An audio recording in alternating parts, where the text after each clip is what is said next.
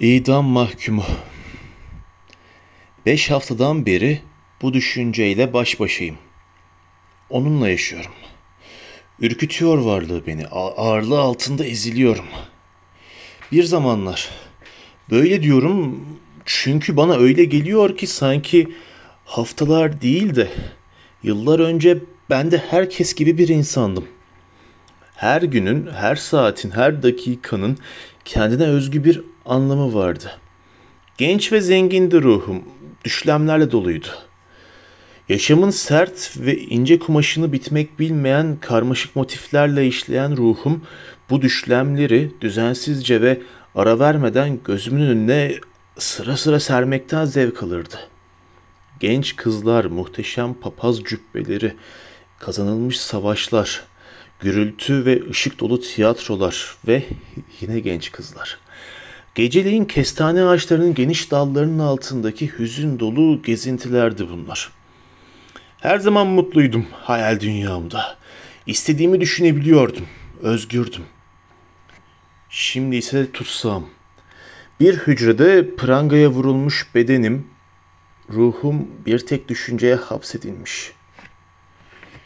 Korkunç, acımasız, yürek yakan bir düşünce. Artık önümde tek bir düşünce, tek bir yargı, tek bir gerçek var. İdama mahkum olmak. Ne yaparsam yapayım bu iğrenç düşünce hep burada yanımdan uzaklaşmayan kurşundan bir hayalet gibi.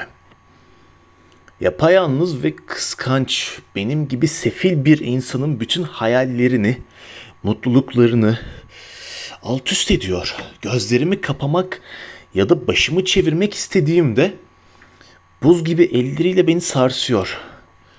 Ruhumun ondan kurtulmak için sığınabileceği bütün biçimlere giriyor. Bana söylenen her söze korkunç bir nakarat gibi karışıyor.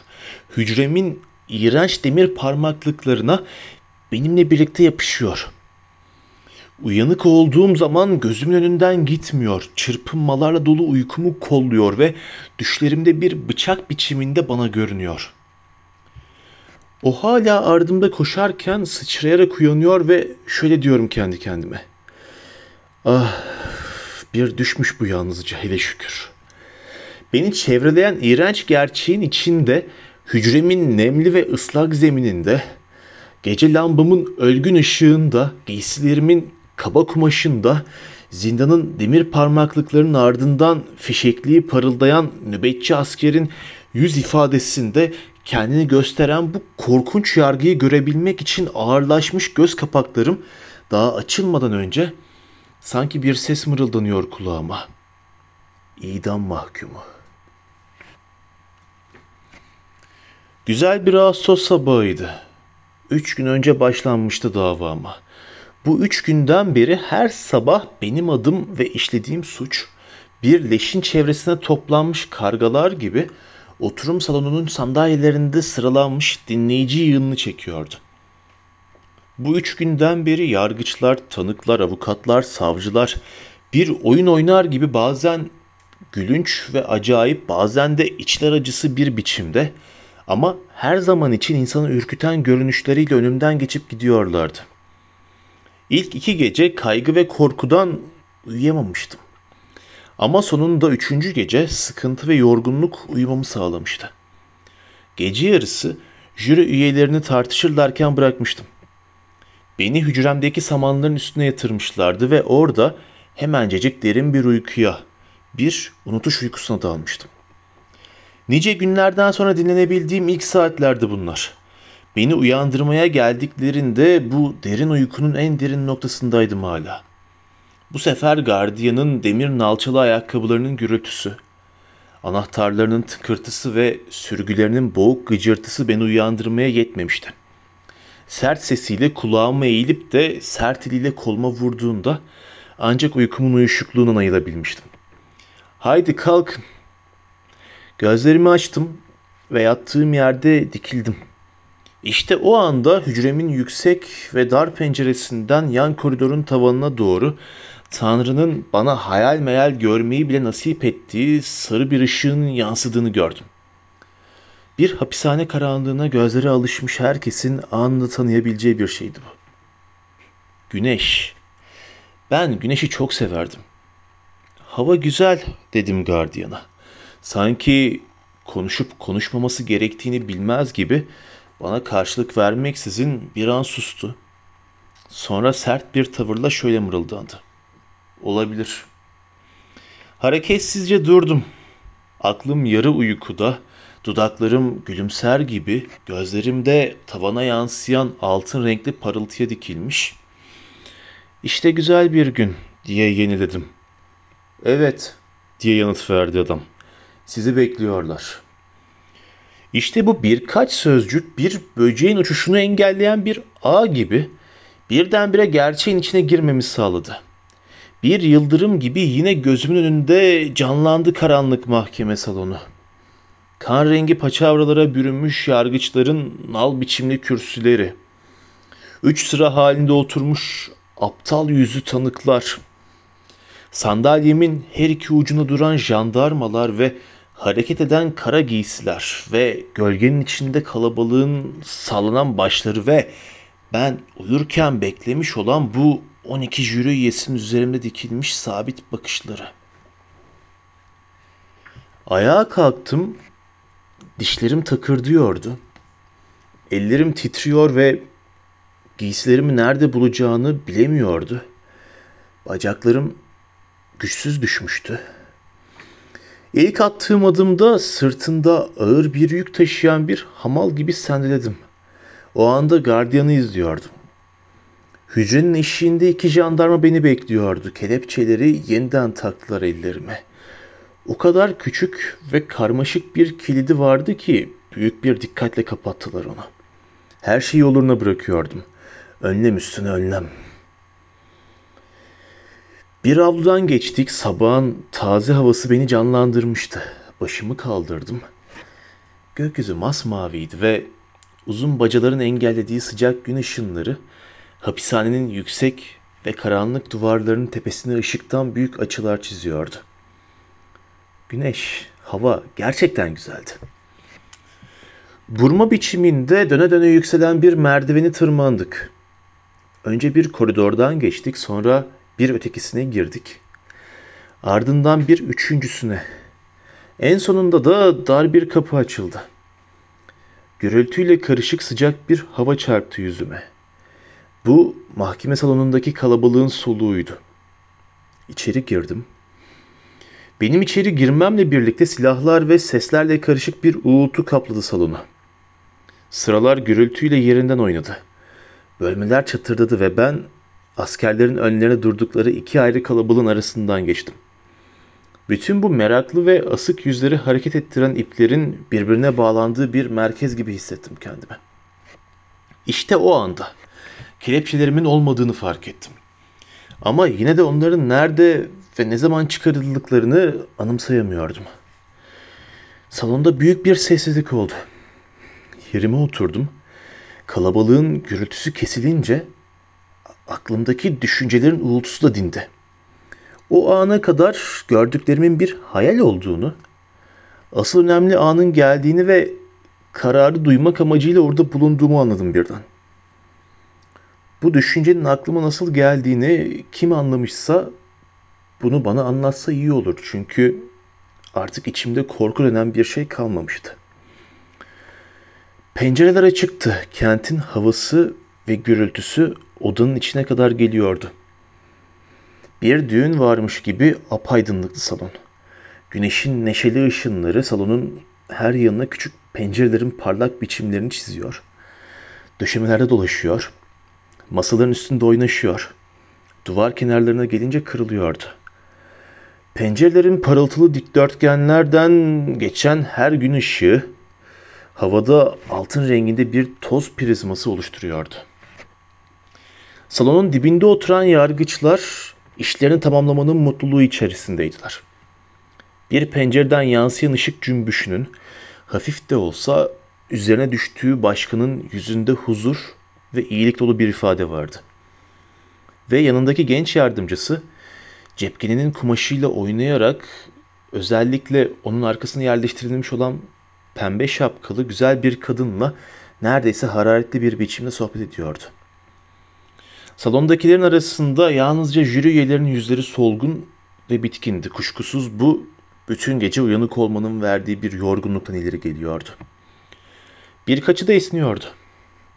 Hiçbirinin yüzünde, davranışlarında henüz idam kararı almış bir insan havası yoktu. Ve bu iyi burjuvacıkların yüzünden çok büyük bir uyku isteğinin varlığını duyumsuyordum. Karşımdaki pencere ardına kadar açıktı. Dışarıdaki çiçeklerin gülüşmeleri kulağıma kadar geliyordu ve pencerenin kenarında küçük, tatlı, sarı renkli bir çiçek gün ışığına doymuş bir halde duvardaki çatlağın içinde rüzgarla oynaşıyordu. Ya bu kadar tatlı duygular arasından o acı düşünce nasıl doğabilirdi? Güneş ve havadan dolayı sarhoş olduğum halde özgürlükten başka bir şey nasıl düşünebilirdim ki? Umut, çevremdeki gün ışığı gibi içimde doğuyordu. Serbest bırakılmayı ve yaşama dönmeyi bekler gibi yargı kararını bekliyordum. O anda avukatım geldi. Onu bekliyorduk. Zengin kahvaltı masasında iştahla yediği belliydi. Yerine oturunca gülümseyerek bana doğru eğildi. Ümitliyim diye konuştu. Öyle mi? diye önemsemeksizin gülümseyerek karşılık verdim. Evet diye yineledi. Neye karar verdiklerini bilmiyorum ama yine de kuşkusuz savcının önerisini kabul etmeyeceklerdir. Herhalde ömür boyu kürek cezası verecekler. Ne diyorsunuz siz bayım diye bağırdım. Yüz kere ölmeyi tercih ederdim bu cezaya. Evet, ölmek. Peki diye yineledi içimdeki bir ses. Bunu söylemekle ne yitirecektim ki? İdamlar genel olarak gece yarısı, meşallerin aydınlattığı karanlık ve iç karartıcı bir salonda yağmurlu ve soğuk bir kış gecesinde açıklanır. Fakat Ağustos ayında sabahın 8'inde böylesine güzel bir günde bunca iyi jüri üyesi varken olanaksız bir şey bu. Ve gözlerim dönüp dolaşıp güneşle oynaşan tatlı sarı çiçeğe takılıp duruyordu. Avukatımın gelmesini beklemiş olan mahkeme başkanı birdenbire bana ayağa kalkmamı söyledi. Yanımdaki askerler silahlarını kaldırdılar. Onların ardından aynı etkileşime girmiş gibi oturumu izleyenler de aynı anda ayağa kalktılar. Kürsünün önüne yerleştirilmiş bir masada oturmakta olan anlamsız ve bomboş bir yüz, yanılmıyorsam tutanak yazmak, yazmanıydı o. Konuşmaya başladı ve benim yokluğumda jürinin verdiği kararı okumaya koyuldu. Bütün gövdemden soğuk bir ter boşalmaya başladı. Düşmemek için duvara yaslandım. Avukat bey cezanın uygulanma biçimi hakkında bir şey söylemek ister misiniz? diye sordu mahkeme başkanı. Ben bir şeyler söylemek istiyordum ama aklıma hiçbir şey gelmiyordu. Dilim damağıma yapışmıştı. Savunma avukatı ayağa kalktı. Jürinin aldığı kararı hafifletmek istediğini anlamıştım. Hatta bu kararın yerine beni epey rahatsız eden öteki kararın kabul edilmesi için çaba harcıyordu. Öfkemin düşünceme egemen olmak için kendi aralarını çekişen duygular arasında ortaya çıkması için çok güçlü olması gerekiyordu. Daha önce avukatıma söylediğimi yüksek bir sesle haykırarak yinelemek istiyordum. Yüz kez ölmeyi tercih ederim. Fakat soluğum kesildi ve yalnızca onu kolundan sert bir biçimde tutarak durdurabildim.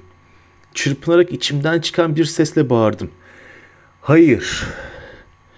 Başsavcı avukatın dediklerini kabul etmiyordu ve ben de onları aptalca bir neşeyle dinlemeye koyuldum. Yargıçlar dışarı çıktı. Sonra yine içeri girdiler. Mahkeme başkanı duruşma kararını okudu. İdama mahkum diye söylendi kalabalık. Askerler beni götürürlerken bütün bu insanlar yıkılan bir yapının gürültüsüyle ardım sıra atıldılar. Oysa ben sarhoş gibiydim. Aptallaşmıştım. İçimde köklü bir değişim olmuştu. İdam hükmünün okunmasına kadar soluk aldığımı, hareket ettiğimi, öteki insanlarla aynı ortam içinde yaşadığımı hissedebiliyordum.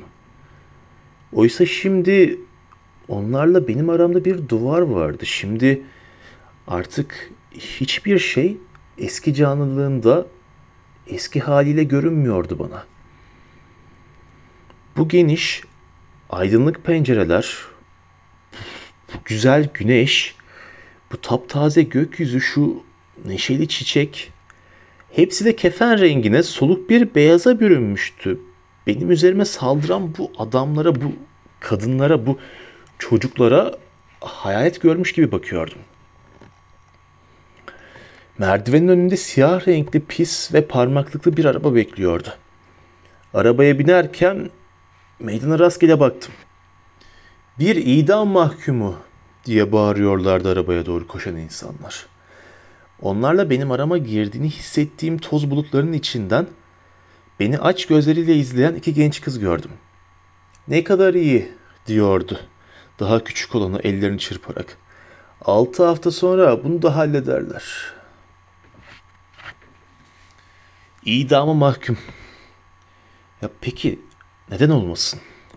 İnsanlar hangi kitapta okudum bunu bilemiyorum ama yalnızca iyi şeylerden söz eden bir kitapta bütün insanlar günü belirsiz bir ölüme mahkumdurlar diye bir cümle okumuştum.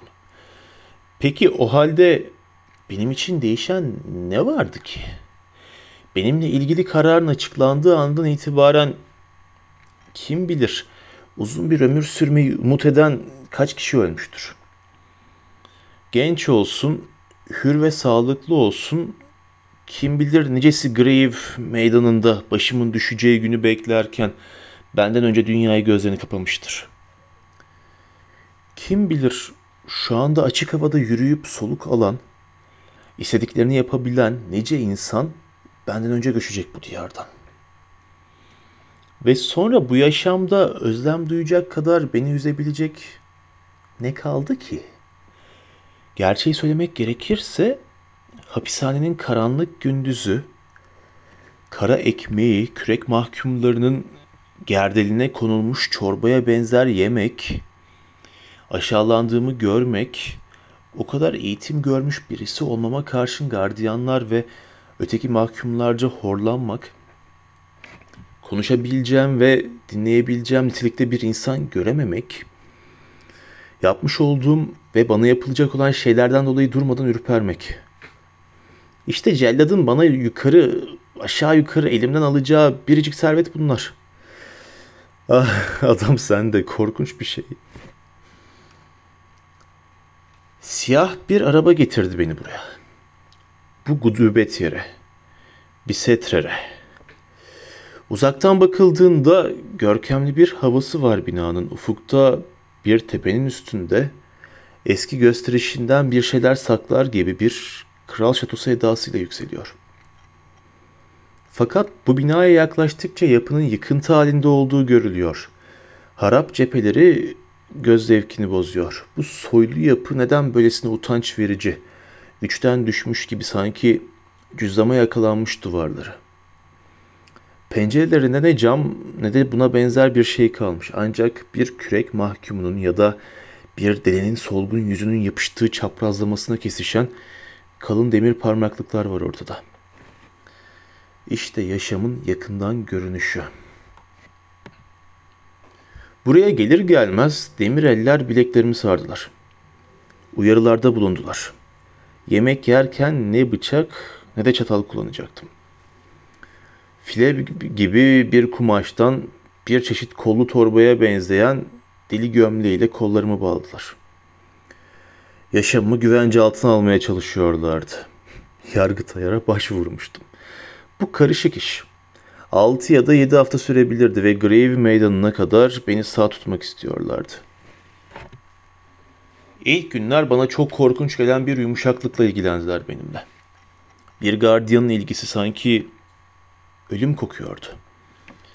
Birkaç gün sonra kendimi toparlayabildim hele şükür. Bana öteki mahkumlara gösterdikleri sertlikle yaklaştılar ve durmadan cellatı anımsatan alışılmadık kibarlıklarını bir yana bıraktılar.'' Aslında tek iyileşme bu değildi.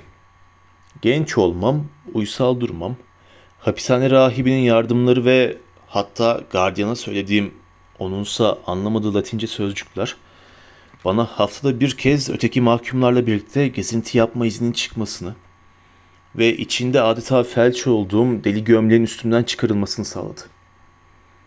Nice kararsızlıklardan sonra bana mürekkep, kağıt, kalemler ve bir gece lambası verdiler.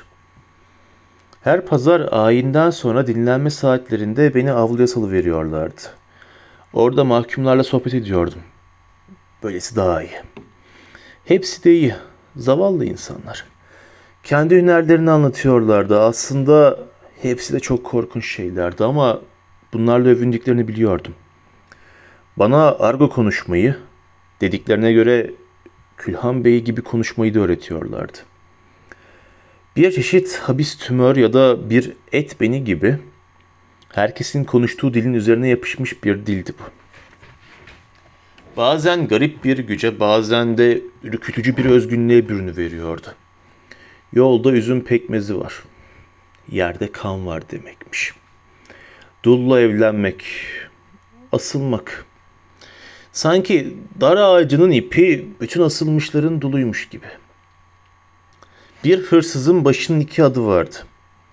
Düşlere daldığında, düşündüğünde ve suça yol gösterirken Sorbon denilirdi. Cellat kesildiğinde de kelle. Bazen de nükteci bir tavırla söğütten bir kumaş parçası. Bir eskici küfesiymiş bu. Yalancı kadın, dil. Ve sonra her yerde her zaman kullanılan, nereden geldiği bilinmeyen garip, çirkin ve iğrenç sözcükler. Kasap, cellat, cavlağa çekmek, ölmek, mezba, infazın yapıldığı alan gibi. Sanki her biri birer yengeç, birer örümcekti. Bu dili duymak insanda önünde pis ve tozlu bir şey, bir paçavra yığını silkelenmiş duygusu uyandırıyordu. Hiç olmazsa bu insanlar acıyorlar bana. Yalnızca onlar. Gardiyanlar, zindancılar, anahtarcılar. Yine de kızmıyorum onlara. Sohbet ediyorlar, gülüyorlar ve benim önümde sanki bir eşyadan söz edermiş gibi benden konuşuyorlardı. Kendi kendime şöyle dedim. Madem ki bir şeyler yazma olanağım var, neden yapmayayım bunu? Fakat ne yazacağım? Çıplak ve soğuk taştan dört duvar arasında tutsak olmuş. Adım atabileceğim bir özgürlükten görebileceğim bir ufuktan yoksun durumda. Tek eğlence olarak kapımın gözetleme deliğinin karşısındaki karanlık duvara yansıttığı beyazımsı karenin yavaş yavaş ilerleyişini bütün gün bir makine gibi izleyerek vakit geçirirken ve biraz önce de söylediğim gibi bir düşünceyle, bir suç ve ceza düşüncesiyle, bir cinayet ve ölüm düşüncesiyle baş başayken ne yazabilirdim ki? Bu dünyada artık yapacak bir şey kalmamış bir insan olarak benim söyleyecek neyim olabilir ki? Bu bozulmuş ve boşalmış beyinde yazmaya değer ne bulacaktım ki? Neden olmasın? Çevremdeki her şey durağan ve renksiz olsa da benim içimde kopan bir fırtına, bir çatışma, bir trajedi yok muydu? Benliğimi saran bu saplantı günün her saatinde, her anında yepyeni bir biçimde infaz vakti yaklaştıkça daha da iğrenç ve daha da kanlı biçimde çıkmıyor mu karşıma? İçinde bulunduğum bu terk edilmişlik ortamında hissettiğim şiddetli ve anlamsız her şeyi neden kendime anlatmayı denemeyeyim? Kuşkusuz anlatacağım çok şey var ve ömrüm ne kadar kısa olursa olsun içinde bulunduğum bu saatten son dakikama kadar onu dolduracak kaygılar, korkular ve acılarda kalemimi aşındıracak, mürekkep hokkasına boşaltacak değerde bir şeyler olacaktır. Zaten bu kaygıların yol açtığı acıları ve azaltmanın yolu onları incelemek olacaktır ve onları dile getirmek beni oyalayacaktır. Ve sonra yazdığım şeyler belki de yararsız olmayacaklar. Eğer bedensel bakımdan yazmayı sürdürmemin olanaksızlaştığı ana kadar yürütme gücüne sahip olursam, saati saatine, dakikası dakikasına her işkenceyi yazdığım bu acılarımın günlüğü, duygularımın kuşkusuz bitmeyecek ama yine de olabildiğince eksiksiz, eksiksiz kalacak olan bu öyküsü kendisinde büyük ve derin bir anlam taşımayacak mı? Bu can çekişen düşünceleri tutanağında, durmadan artan acılarda, bir idam mahkumunun zihinsel otopsisinde, yargı kararını alanlar için birden çok ders olmayacak mı? Başka bir kez düşünen bir başı, bir insan başına adalet terazisi adını verdikleri şeye atmaları söz konusu olduğunda bu yazdığım şeyler onların daha insaflı olmalarını sağlayabilir. Belki de onlar bu zavallılar bir idam kararının yol açtığı eziyetlerle dolu o ağır duygu birikimini düşünmemişlerdir. Bu insanlar acaba ortadan kaldırılmasına karar verdikleri insanda bir aklın, yaşama dört elde sarılmış bir aklın, ölüme hazır olmayan bir canın olduğu düşüncesini hiç mi akıllarına getirmiyorlar? Hayır, onlara göre bu yalnızca üçgenimsi bir bıçağın dümdüz aşağı düşmesinden başka bir şey değil. Ve bir mahkum için artık zamanın ne öncesinin ne de sonrasının bir anlamı olduğunu düşünüyorlardır hiç kuşkusuz. Bu kağıtlar onları bu yanılgıdan kurtaracaktır.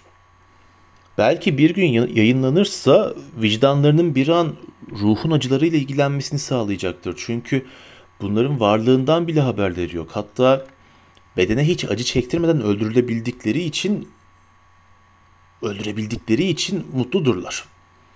Amaçladıkları da budur zaten. Oysa ruhsal acının yanında bedensel acı bir hiç kalır.